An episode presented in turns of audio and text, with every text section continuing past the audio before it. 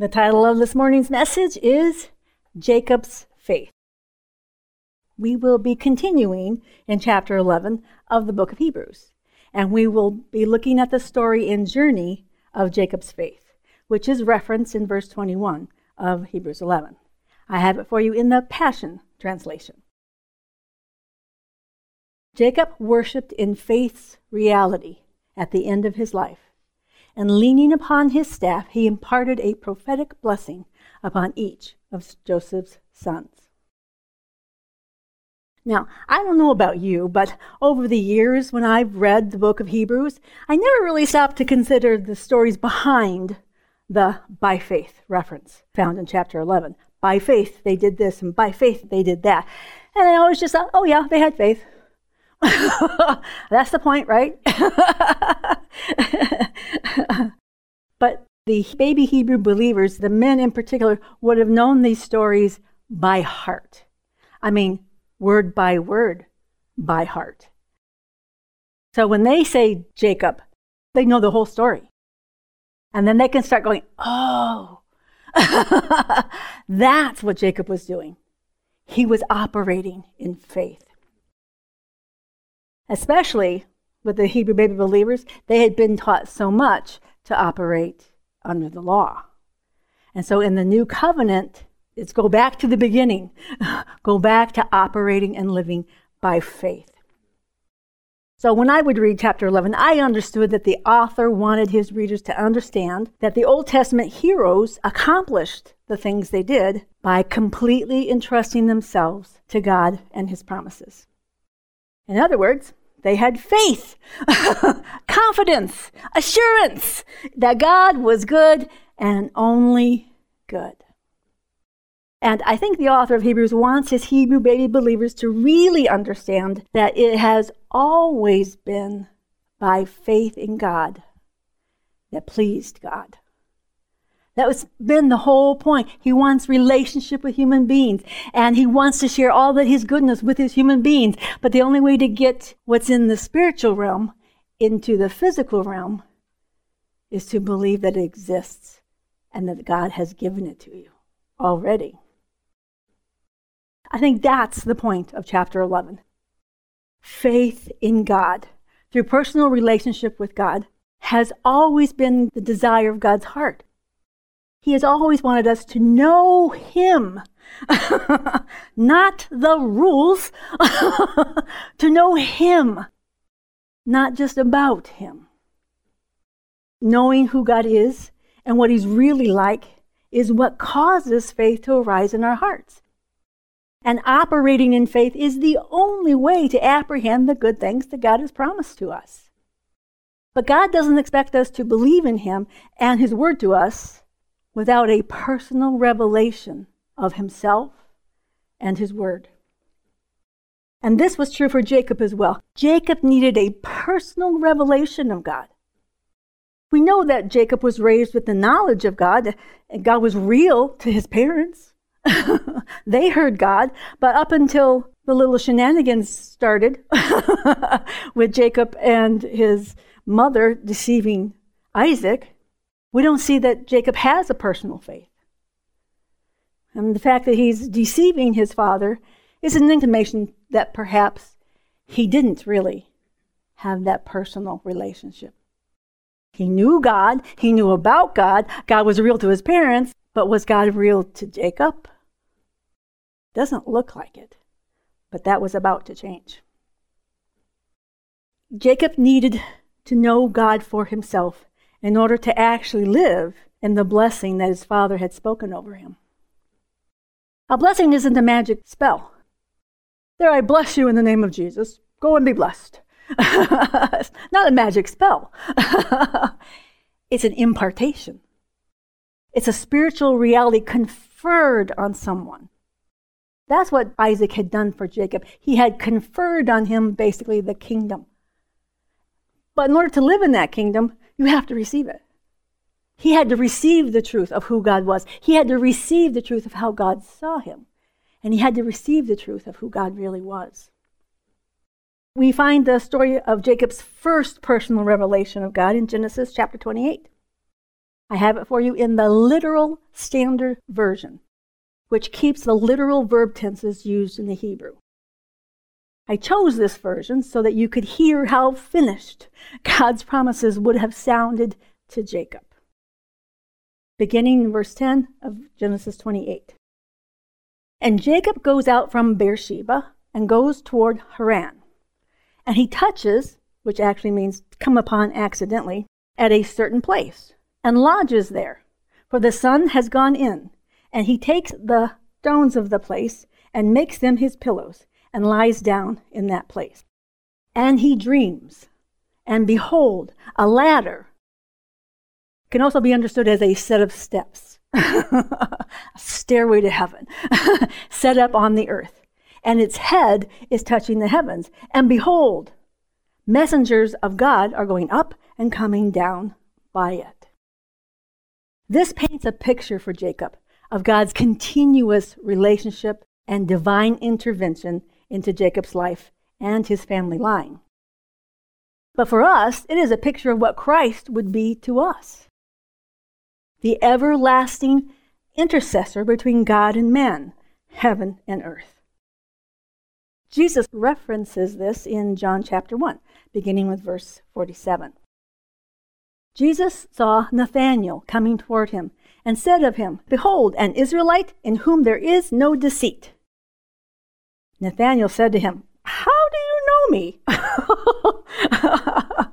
and Jesus answered, Before Philip called you, when you were under the fig tree, I saw you. Nathanael answered, Rabbi, you are the Son of God. the, you are the King of Israel. And Jesus answered him, Because I said to you, I saw you under the fig tree, do you believe? You will see greater things than these. And he said to him, Truly, truly, I say to you, you will see heaven opened and the angels of God ascending and descending on the Son of Man. In other words, through Jesus, heaven and earth, God and man are reconciled and made friendly again. There's no longer a separation because Jesus is the bridge or the ladder that reconnects us to God and his spiritual kingdom. Jesus, as a picture of an intercessor, has God by one hand and us by the other. He's the intercessor, the one in between that brings two parties together, or two things together, or things and people together. because he is in between, he is able to access the entire kingdom and give it to us. And then he is our representative before the Father. The Father always sees us in relation to what Jesus has already done for us. So, continuing with Jacob's dream in Genesis 28, verse 13. And behold, Yahweh, the pre incarnate Christ, is standing on it. He's standing on this stairway. And scholars say it probably was more like a stairway, like a bunch of rocks.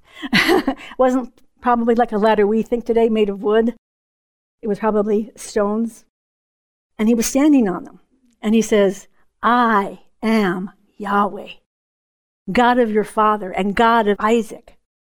The land on which you are lying, I give it to you and to your seed.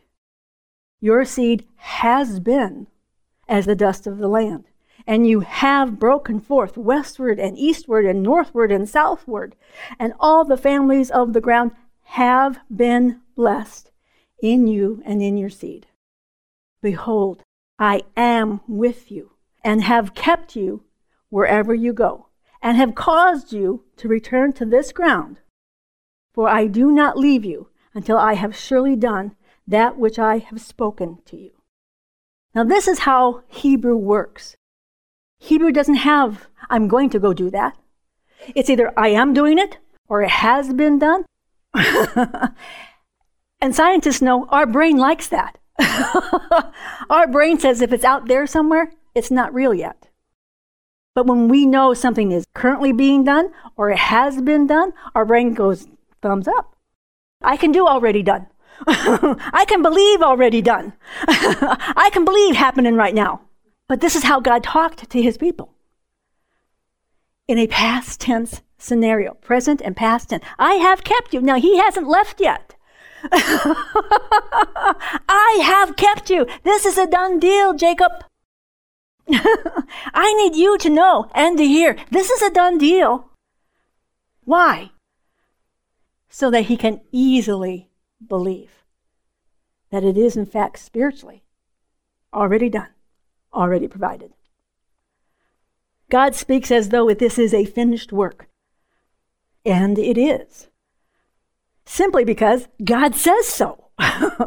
it is important for Jacob to see God's word to him in this way because it will cause, that's just it, it will cause faith to arise in Jacob's heart. This isn't just about what is going to happen in the natural realm. It's about what's going to happen in the natural realm because of what has already happened in the spiritual realm. Verse 16.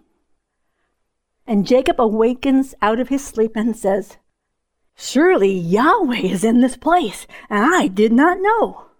And he fears. Better translation, was in awe. he wasn't like trembling with fear. He's like, oh my gosh, God was here and I didn't realize it. And he says, How fearful or how awesome is this place? This is nothing but a house of God, and this is a gate or door of the heavens. Again, Jesus is the door. Jesus was standing on the steps. Jesus was saying, I am the way, the truth, and the life, and through me the kingdom is accessed.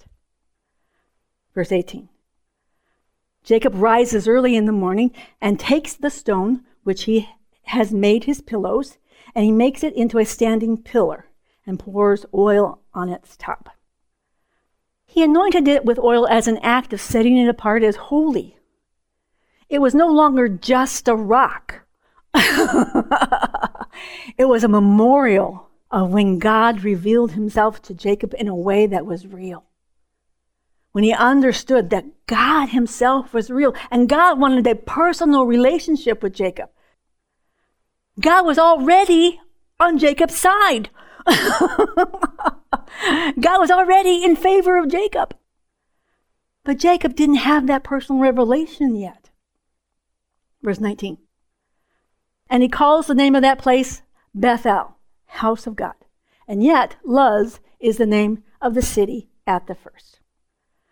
Now, Jacob wasn't the first to call that place Bethel. Abraham also called it Bethel in chapter 12. The point wasn't to give the place a new name, but to give the place a new association for Jacob. There was a memorial there. Every time he would go through there, it's like us going, I remember where I got saved. Same thing. It's like, ah, this is the spot. God was here in reality, and I saw him. Just like when we get saved, we know the reality of Christ. We know the reality of his mercy and forgiveness. We know it's real. And Jacob sets up a memorial. Not only did he have faith and believe for the first time, Jacob also committed himself to Yahweh as his own God. This was really the beginning of Jacob's life of faith with God. Prior to this, Jacob knew about God. But now he was beginning to really know and believe God for himself. Verse 20. And Jacob vows a vow, saying, Seeing God is with me and has kept me, I love that, and has already kept me in the way which I am going, and has given to me bread to eat and a garment to put on. When I have turned back in peace, another one, when he comes back from where he's going to the house of my father, and Yahweh has already become my God. Then this stone, which I have made a standing pillar, is a house of God, and all that you give me, tithing, I tithe to you. The phrase house of God didn't actually pertain to a building at that time in history. It was simply a reference to the place of worship. It was where the presence of God was manifested to the worshiper. In other words, they saw in that moment, God is alive and real. He lives right here in this spot. I saw him with my own two eyes. That's what he's talking about here. but this vow that he made, it was his commitment. It was his way of saying, I take you as my God.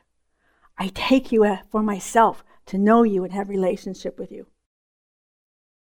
So Jacob, believing that God has already provided everything he will need, and believing that God will be with him while he's in Haran, which is not part of the promised land, and believing that God was powerful enough to bring him back into the land of Canaan safely, he makes this vow.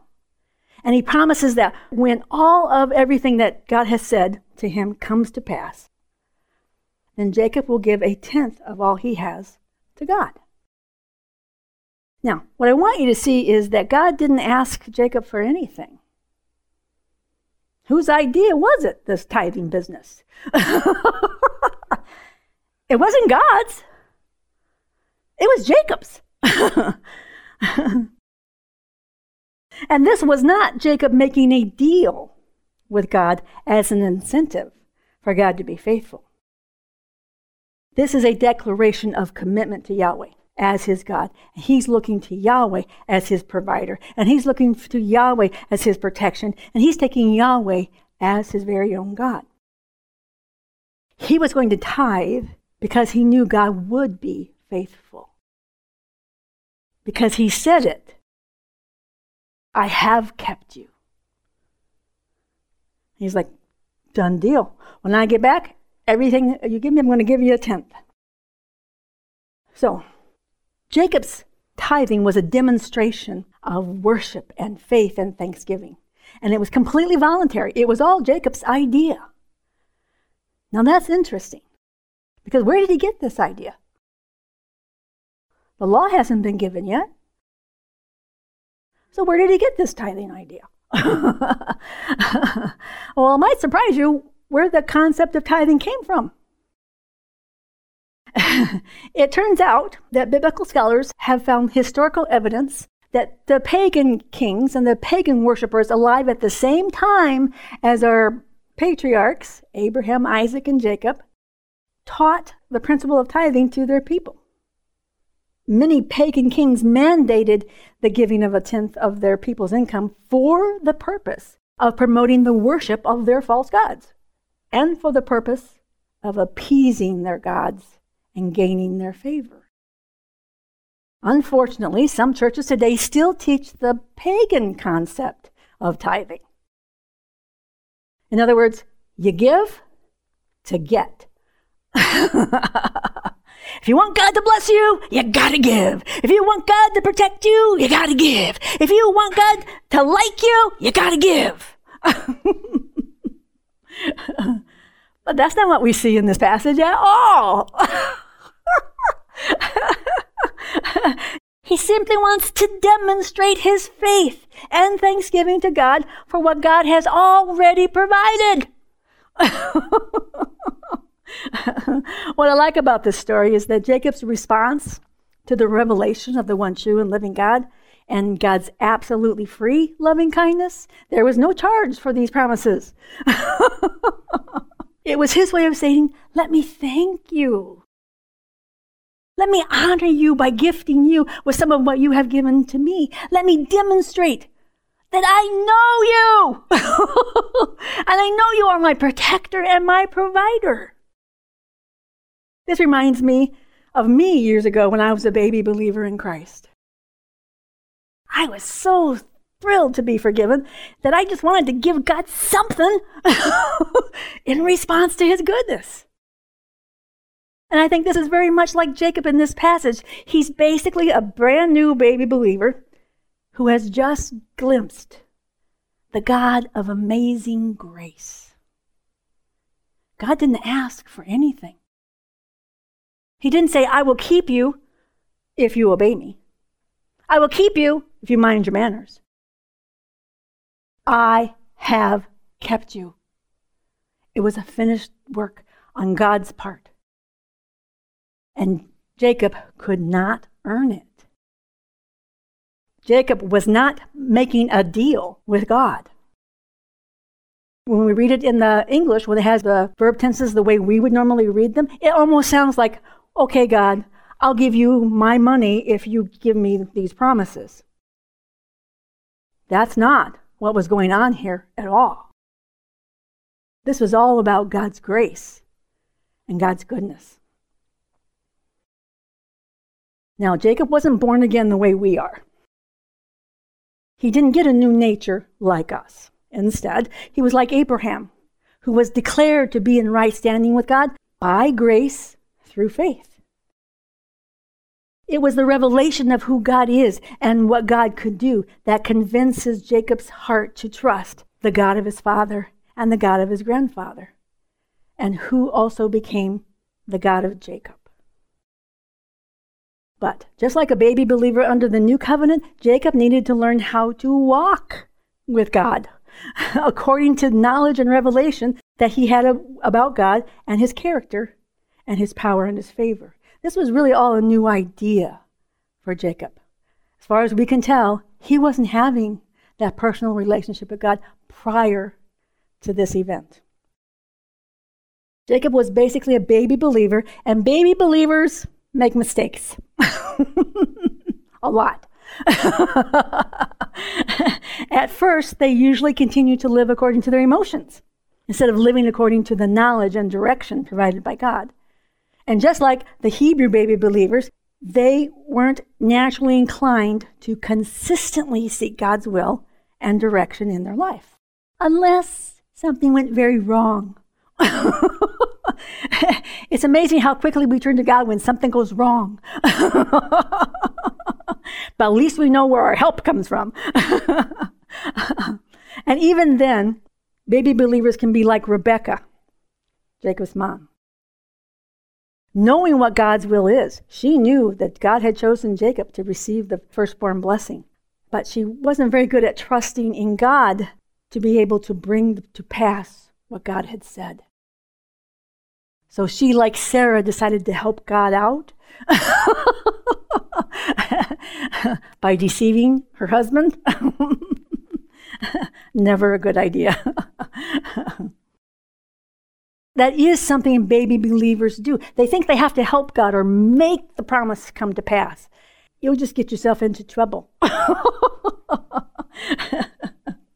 We're much better off listening to the voice of the Holy Spirit and letting Him convince us of what He has already done for us and how that will show up in our life by faith.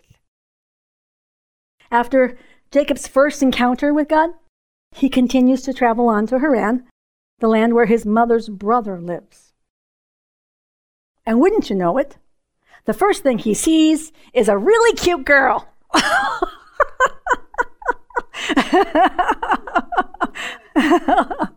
and, and her name is Rachel. and he falls madly in love with her instantly. And he wants to marry her. And surprise, surprise, she just happens to be his uncle Laban's daughter. How convenient. Because he's poor. and since he's poor, he can't provide the bride price for Rachel. Back in those days, he had to provide a dowry for his bride to be. His uncle offers to let Jacob work for him as a way of obtaining the bride price for Rachel. Unbeknownst to Jacob, Laban is a conniver, just like his mother Rebecca, and he had been. and Laban knows how to take advantage of a situation and to manipulate it into producing what he wants for himself. And that's how Jacob ends up married to the wrong girl. Even though he had worked seven years to be able to marry his beloved Rachel, Laban saw an opportunity to marry off his older, less attractive daughter, while simultaneously getting seven more years of work out of Jacob. so Laban does an old switcheroo, and Jacob unknowingly marries Leah. Now, it seems to me that Jacob found out big time what it was like to be on the receiving end of trickery and deception. And I don't think he liked it. but it was very much like what he had done to his own father. Jacob, just like Isaac, was tricked into a situation that could not be undone, and he had no recourse but to go along with it. But Laban assures Jacob that it's okay, he can still marry Rachel the following week, as long as he agrees to work another seven years to pay off the bride price. And since he's still madly in love with her, he agrees to the deal.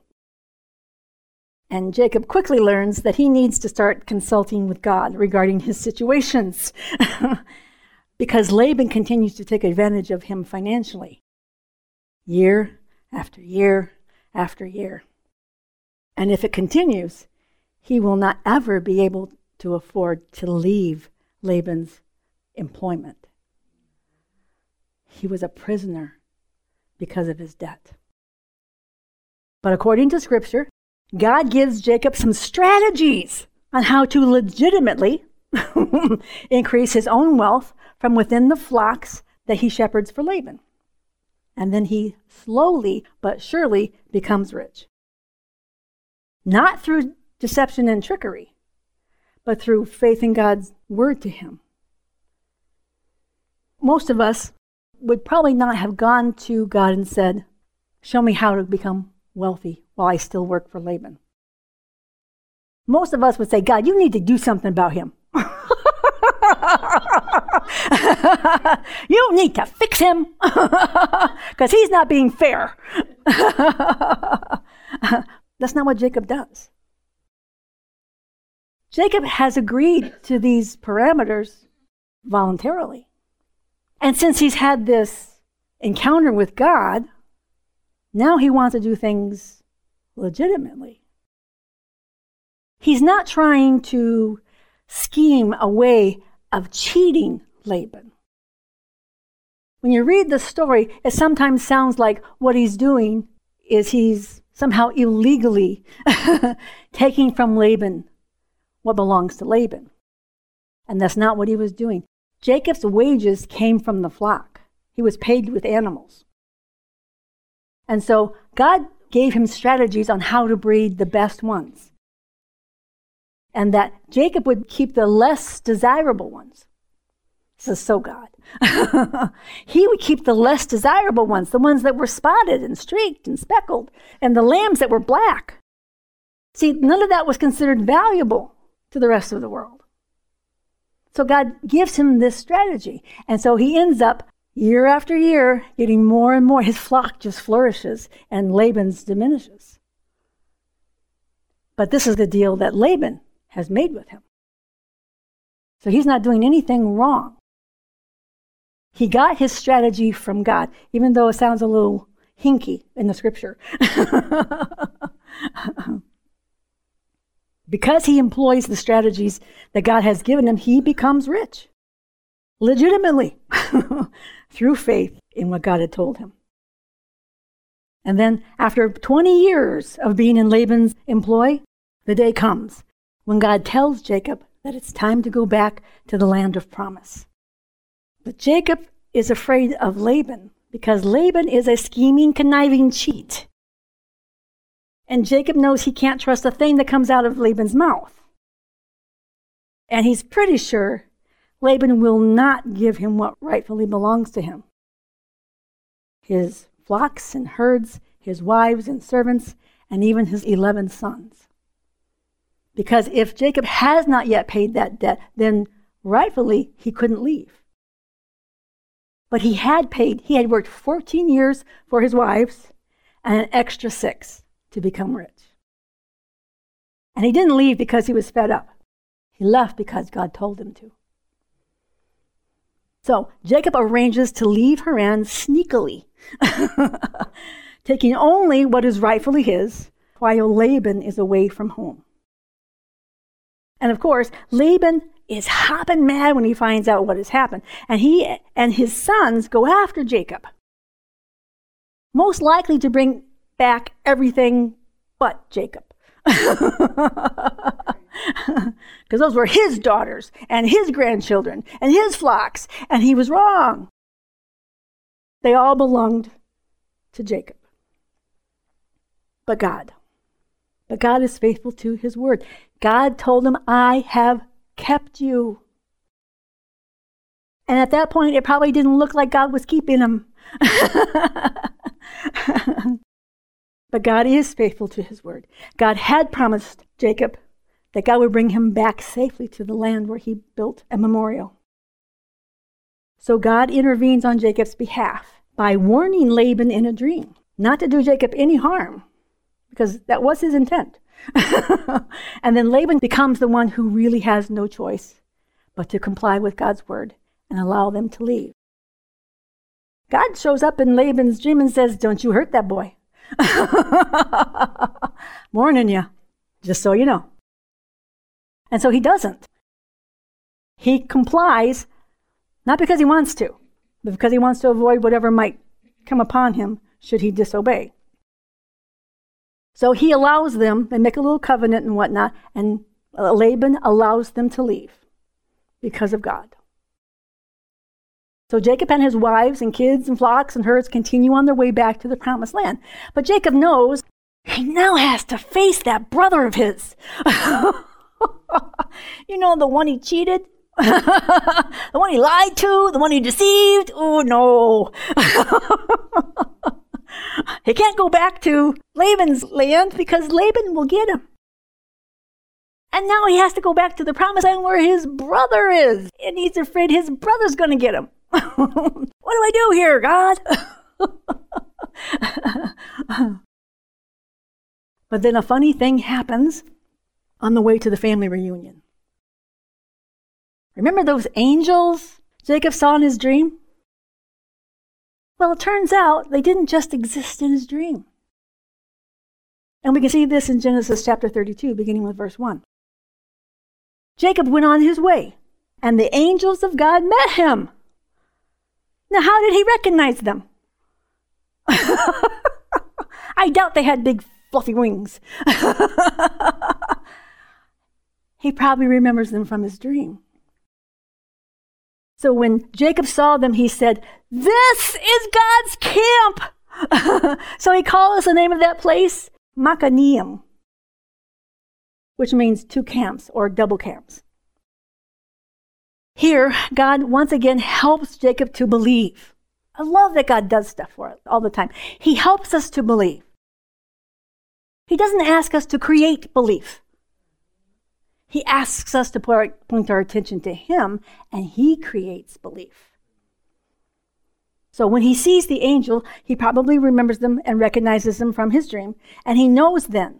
This is God's way of saying, Remember? Remember what I told you again 20 years ago? that part of my provision is safety. Part of that safety was the angels that he had seen in his dream that convinced him that at that point he was still safe. but he didn't know for how long, because he's got to go see that brother of his. I love this about Jacob. He's one of the heroes of faith, but he believes and unbelieves all at the same time, just like us.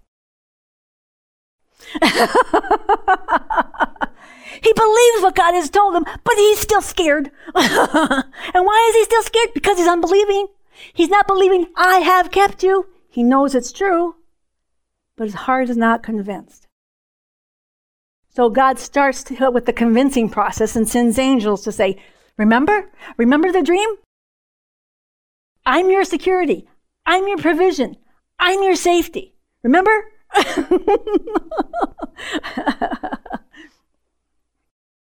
So, Jacob is quaking in his boots, but he knows where to go. He knows he can't come up with faith all by himself. So he goes to God in prayer. Genesis 32, beginning with verse 9.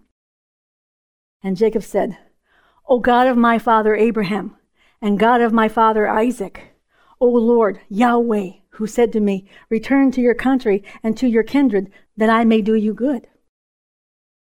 I am not worthy of the least of all the deeds of steadfast love and all the faithfulness you have shown to your servant. For with only my staff I crossed the Jordan. In other words, when he left, he had nothing. he had a staff, that was it. And now I have become two camps. In other words, he has come back and now he is full. And his camp is not just his camp, his camp is also surrounded by the angels of God.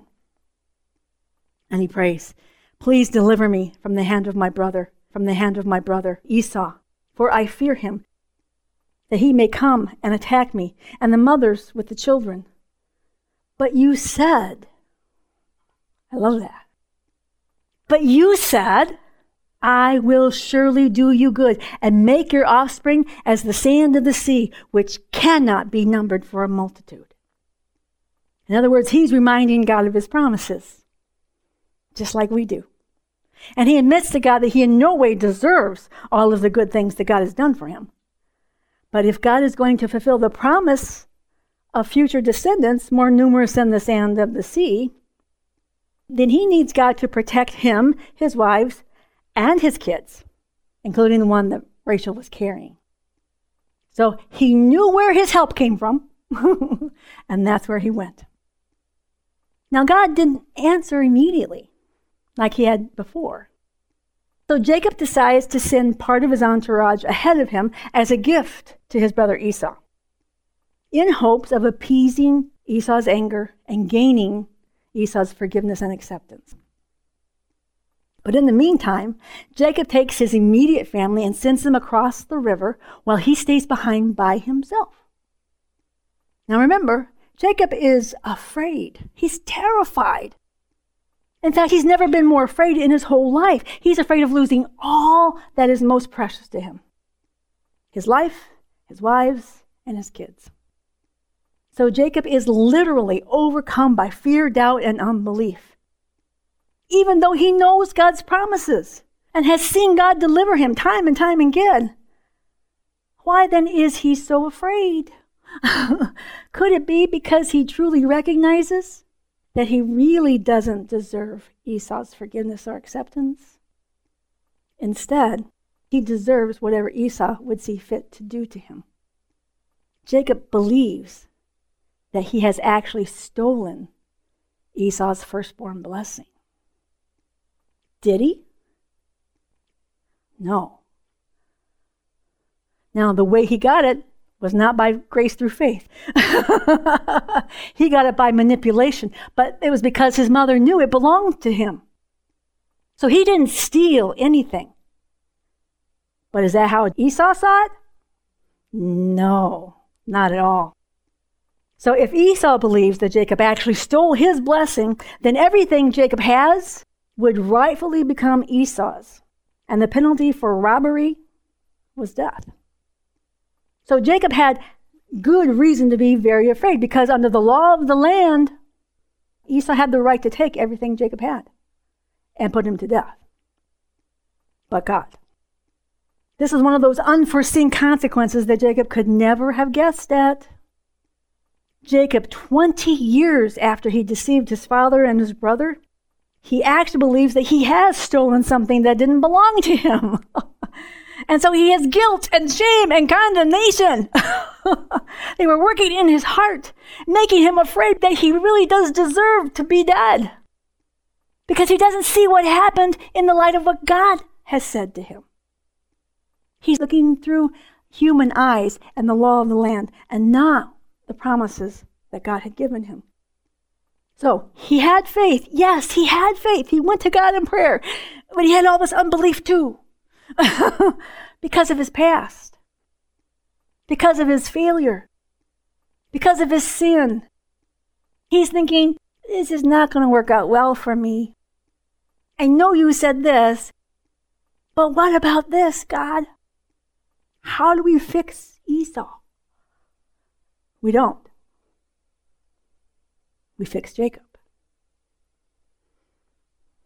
So Jacob is wrestling inwardly, believing God, being terrified. Believing God, being terrified. this is a very normal state for most Christians. Recently, my son in law lost his job. he has a union job and he lost it. Long story. But that's exactly what they were going through. God's got us. We know the promises of God. We know God loves us. It'll be just fine. How are we going to pay the bills? God, I know you're good. God, how am I going to afford groceries? God, I know you're real. You're good. You've provided everything. What about doctor bills? We do this. That's where Jacob was. I believe, help my unbelief. I'm trying hard to believe here, God. and while he's wrestling inwardly, a most unusual thing happens to him. A man appears out of nowhere and begins to wrestle with him outwardly. And it lasts all night. Have you ever worried about something all night? yeah. That's kind of what was going on here. and we can see this in Genesis chapter 32, beginning with verse 22. The same night he arose and took his two wives, his two female servants, his eleven children, and crossed the ford at Jabbok.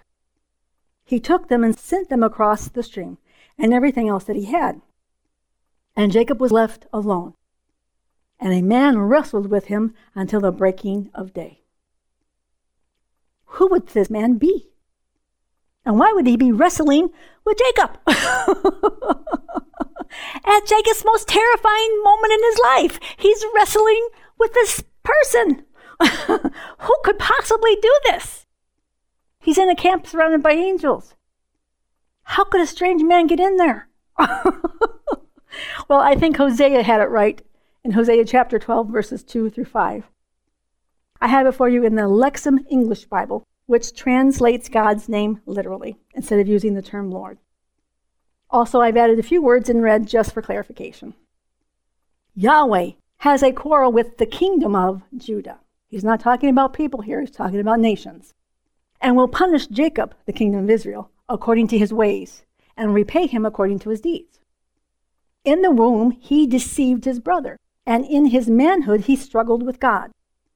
He struggled with the angel and prevailed. He pleaded for his mercy. He met him at Bethel, and there he spoke with him. Yahweh, the God of hosts, Yahweh is his renowned name. Well, Hosea tells us that this angelic being, dressed in human form, is actually Yahweh himself, Yahweh Jr., to be precise, the pre incarnate Christ. and he has come to help Jacob overcome his fight with fear, doubt, and unbelief. But he also needs to do it before daybreak because Esau is on the way to meet Jacob with a company of 400 men. He does not know Esau's intent. So this person, this Yahweh Jr., shows up to help him overcome the wrestling within by wrestling with him on the outside. Verse 25. When the man saw that he did not prevail against Jacob, he touched the hip socket.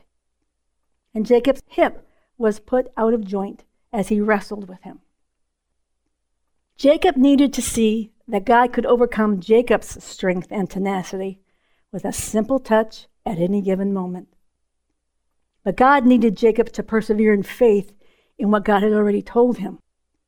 God had met Jacob in a dream at Bethel and promised him a safe return. And God needed Jacob to fight the good fight of faith. Don't give in to the fear. Don't give in to the condemnation. Don't give in to all of that. Fight the good fight of faith. Sometimes you've got to fight to stay in faith because fear, doubt, and unbelief will strangle you if you don't fight it and you won't be able to apprehend what God has already given.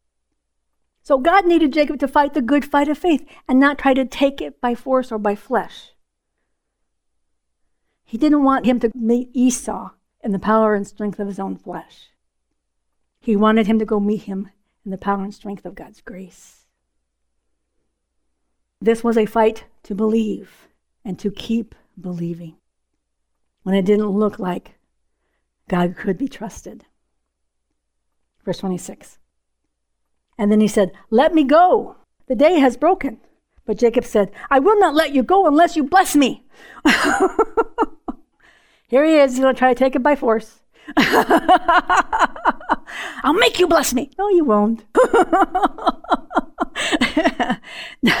now, the scripture doesn't tell us what Jacob exactly was asking for. But my guess would be that he either wants to be reassured that the blessing is actually legitimate and not stolen, and he wants God to confirm the reality to him again so his faith will rise within his heart and conquer his fears and doubts and unbelief.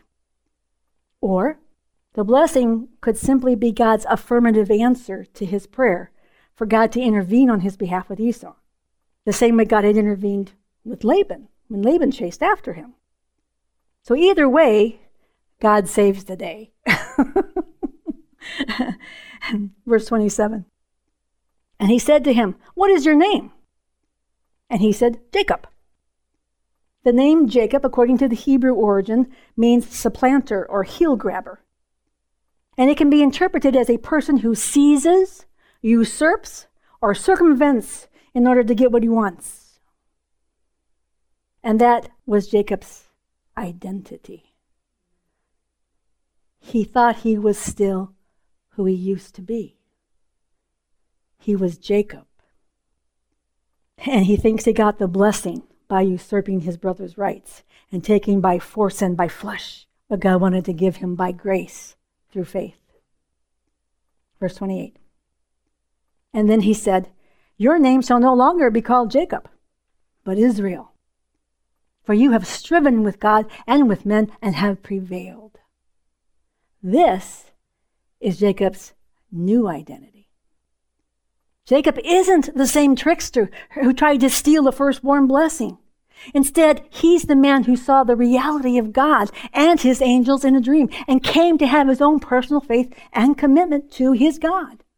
And he's the man who found out for himself what it feels like to be lied to and deceived by a trusted family member. And he's also the man who found that God gave him wisdom so that he could become wealthy, even though his father in law constantly cheated him out of what was rightfully his. And Jacob was also the man who found out by experience that God was always faithful to his word and his promises. God was always with him. And so Jacob wasn't the same man anymore. He was now Israel. The name Israel has several different interpretations. It can be understood as a prince with God, or God perseveres, or one who strives or struggles with God and wins. Jacob wasn't treating this angel the same way he treated his brother. He wasn't trying to deceive the angel. He wanted what God had promised. And he was terrified. so he's like, I need you to come through for me. he was seeking God. And he continued all night wrestle with God. God wasn't stingy. God wasn't keeping anything away from him. God needed Jacob to persevere in faith when it doesn't look like God's in control. But He's not in control, but you know what I mean. that God is going to come through. God is faithful to his word. What we see is that Jacob has matured in his character as well as his faith, which is exactly what faith will do to us. It will mature us in the things of God. So that when something terrifying does come knocking on our door, we can go, oh, no big deal. God's got me. This is going to be okay. My God is faithful, and He has promised that He would keep me. It's going to be just fine. Without having to wrestle. but sometimes we do. We have to stand firm. And that's what was happening here. The Lord is actually helping him to fight for what is already his in his own heart. He's actually persuading Jacob's heart to believe that the answer is yes. That yes, I will bless you. Yes, you are blessed. Yes, I will intervene with you and Esau. Why? Because all of the promises are yes and amen. Verse 29. Then Jacob asked him, Please tell me your name. But he said, Why is it you ask my name? And there he blessed him. Why didn't God just tell him his name? Hosea told us. we don't know for sure, but probably because Jacob already knew God's name was Yahweh. And his name and character hadn't changed. Verse 30. So Jacob called the name of that place Peniel, saying, For I have seen God face to face, and yet my life has been delivered. It was a common belief, even before the Mosaic law, that if somebody actually saw God, they would die. So the fact that Jacob is still alive is proof that he is, in fact, truly blessed. and death is not God's will for him. Life is God's will for him. The fact that I saw God and I'm still living, I am blessed. God's got this. This is great. Verse 31 The sun rose upon him as he passed Penuel, limping because of his hip. What God did when he touched Jacob's hip was done to help Jacob stay in faith. The scripture doesn't say that it hurt him to walk, it just says that he walked with a limp. So, personally, I don't think it caused him pain. I think it just caused him to walk differently. Jacob was headstrong. Jacob needed to learn to submit and stop trying to make God do something you ever get that striving in your heart when you want God to do something really bad? And you have this, oh, come on, God, come on, God, come on, God. Oh, that was Jacob. Instead of just believing what God had said, God wanted to change the way Jacob saw himself, to stop relying on his own physical strength and his own physical ability to handle Esau or anything else. God was his strength, and God was his protection. This limp was a constant reminder that his fight was not against flesh and blood. Fight wasn't against Esau. Instead, his fight was to continue to stay in faith regarding what God had promised and what God had named him his new identity. God had given Jacob a new name and a new walk with this new name and new walk, there came within his own heart a new courage and a new confidence. And in that moment, he knew he no longer needed to fear Esau. He quit trying to make stuff happen with God and allowed God to show him that God had already intervened on his behalf. After this physical encounter with God, Jacob knew that he knew that he is truly blessed and that God has, in fact, already heard his prayer and has already provided the answer regarding Esau. So Jacob, full of faith and courage and compassion, goes out to meet Esau. And he bows himself down to the ground seven times, demonstrating submission. When Esau sees him, he runs to him and embraces him and kisses him, and they reconcile one to the other and they weep that they have found one another again. They are reconciled through the grace of God.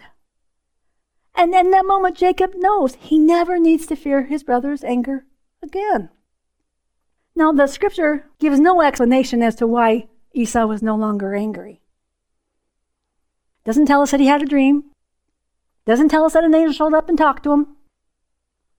There's no explanation why Esau is not angry. Esau has come to the realization that he didn't need his brother's blessing. Esau was rich. Esau came with 400 of his own men. Esau was becoming a nation. Esau didn't need anything from Jacob. He didn't come to attack him. He came to reconcile with him. What a wonderful gift. Because Jacob knew what he had done was very wrong, the way he did it. But because he was trusting God, God had made a way of reconciliation with him and his brother. What I wanted you to see today was the development and reality of Jacob's faith and the development of his relationship with God. When Jacob was in Haran, we don't see Jacob asking God to change his circumstances. Instead, we see God helping Jacob to overcome in the midst of unfortunate circumstances. By placing his faith in God's word to him and then acting on what God had given him as strategies for success. I love that because it's so easy for us to try to pray things away.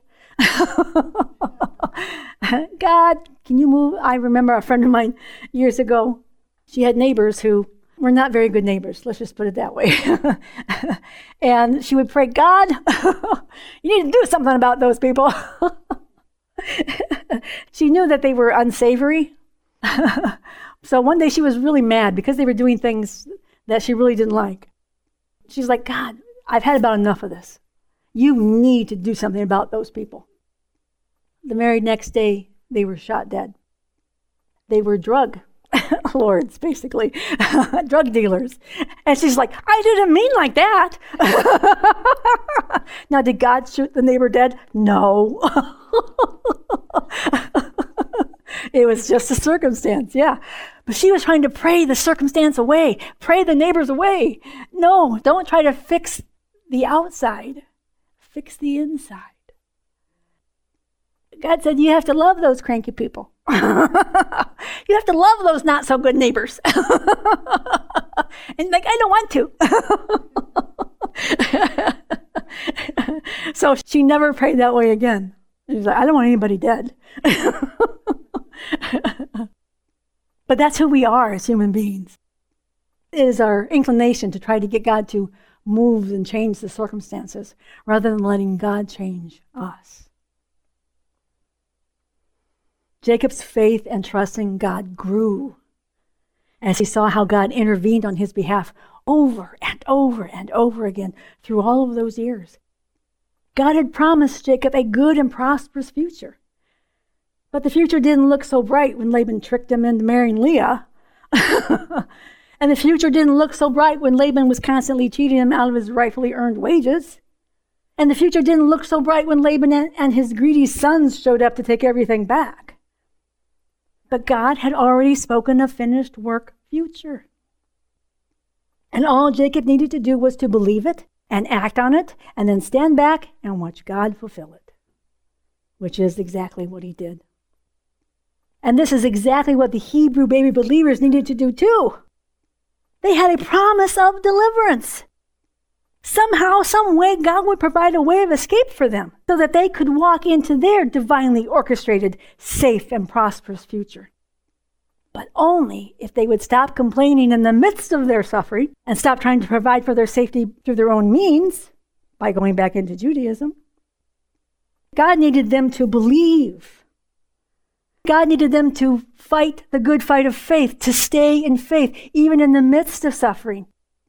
And they were suffering. Everybody wanted them dead. It's so easy for us to pray, God, make it go away. Change this world, God. and He will through you. he will through you. God needed the Hebrew baby believers to believe what He had already promised them. He needed them to fight the good fight of faith and to stay in faith, knowing that God never fails to keep His word. God needed them to heed the voice of the Holy Spirit so that God could direct them safely into their good future because there was no way for them to get there on their own. God wanted them to remember Jacob's hard time in Haran and how he had overcome in the midst of the hardship with God's help by placing his faith in God's word to him and by continuing to seek God's instructions on how to overcome physically. The battle is won, the victory is ours in the Spirit. And we have to apply it and defend it. Satan will try to talk you out of it every single day. Try to tell you you're like that old trickster. You're just an old sinner. There's nothing good about you. He goes, No, I am, I am a child of God. I have a new identity and I have a new kingdom. And I've been made a partaker of the kingdom so that I can rule and reign on this earth through the one man, Christ Jesus. Jacob's story is a testimony to the faithfulness of God to his word in the midst of hard times. And the Hebrew baby believers were experiencing especially hard times. But the writer of Hebrews wants them to recognize how Jacob overcame in his difficulties. How Jacob was finally able to leave the place of hardship and enter into his specific promise. It was by faith, not by flesh and not by force. It was by grace through faith. It wasn't by taking matters into their own hands. It was by trusting the word and the reality of who God is. And who he is, is faithful. And that's what God wants to do for us too. He knows we sometimes find ourselves in hard places with hard and unfair people. They're everywhere. but God is faithful to reveal himself to us when we seek him by faith knowing that He loves us and that He is more than willing to give us divinely inspired strategies that will help move us closer to apprehending our specific promises. In closing, I want you to see our original scripture for Jacob in Hebrews 11:21. Jacob worshiped in faith's reality. At the end of his life and leaning upon his staff, he imparted a prophetic blessing upon each of Joseph's sons. Now, today we only covered the first half of the first sentence. Jacob worshiped in faith's reality. Jacob's story is so big. It covers approximately 25 chapters. so there's no way we're going to get it all into one message. But next time I will continue with Jacob and we will finish the rest of this verse. And we will see how it is that it, was his faith in God that led him to impart a prophetic blessing to his grandchildren. A generational faith. Faith passed down from generation to generation. So I hope what you come away with today is that Jacob is very much like us.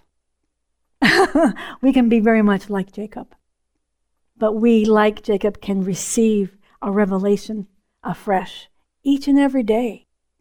We can go to the Word and hear what Holy Spirit is saying. We can constantly listen to Holy Spirit. He didn't have Holy Spirit living inside, but we do.